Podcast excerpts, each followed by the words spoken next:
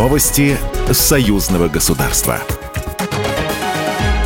Здравствуйте, в студии Екатерина Шевцова. Пресс-секретарь российского лидера Дмитрий Песков пока не стал называть дату встречи президентов России и Беларуси Владимира Путина и Александра Лукашенко. Может, ответил представитель Кремля во вторник на вопрос журналистов, может ли встреча лидеров состояться в пятницу. Об остальном мы вам сообщим, пообещал он.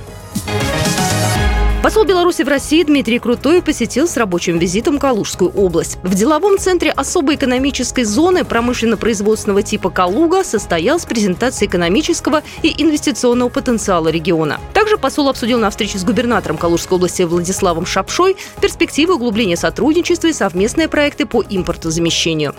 У нас давние, очень плодотворные и дружеские связи. В первую очередь это работа в строительной отрасли. И многие предприятия сейчас, производители тяжелого оборудования, сотрудничают активно с промышленными предприятиями Беларуси. И это происходит к нашей взаимной выгоде. Дмитрий Крутой особенно отметил участие белорусских строителей в возведении объектов в Калужской области. Очень много проектов и в самой Калуге, и в ваших городах реализовано с участием белорусских строителей. Количество программ, в которых вы участвуете, и федеральных, и ваших региональных в сфере строительства, оно тоже поражает. И количество объектов, которые планируется ввести, и грибной канал, биатлонный стадион. Я буду только рад, если где-то белорусы могут быть полезны и смогут поучаствовать. В ближайших планах возобновить авиасообщение из Калуги в Минск весной этого года. Итоги реализации в 2022 году программы мероприятий в областях обороны и безопасности подведут в Постоянном комитете союзного государства. В Москве 16 февраля состоится совещание с участием госсекретаря союзного государства Дмитрия Мизинцева с представителями министерств, ведомств Российской Федерации, государственных заказчиков, координаторов программ и мероприятий союзного государства в областях обороны и безопасности.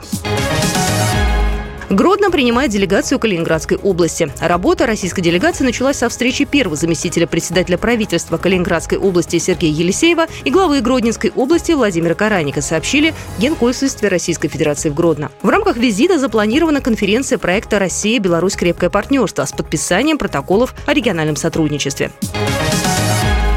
Вопрос участия совместной российско-белорусской группировки в учениях УДКБ в 2023 году на данный момент обсуждается. Об этом заявил на пресс-конференции начальник объединенного штаба УДКБ генерал-полковник Анатолий Сидоров. Применение сил и средств на территории любого государства-члена УДКБ должно проводиться по единому замыслу и плану, сказал он, отвечая на соответствующий вопрос. Программа произведена по заказу телерадиовещательной организации Союзного государства. Новости Союзного государства.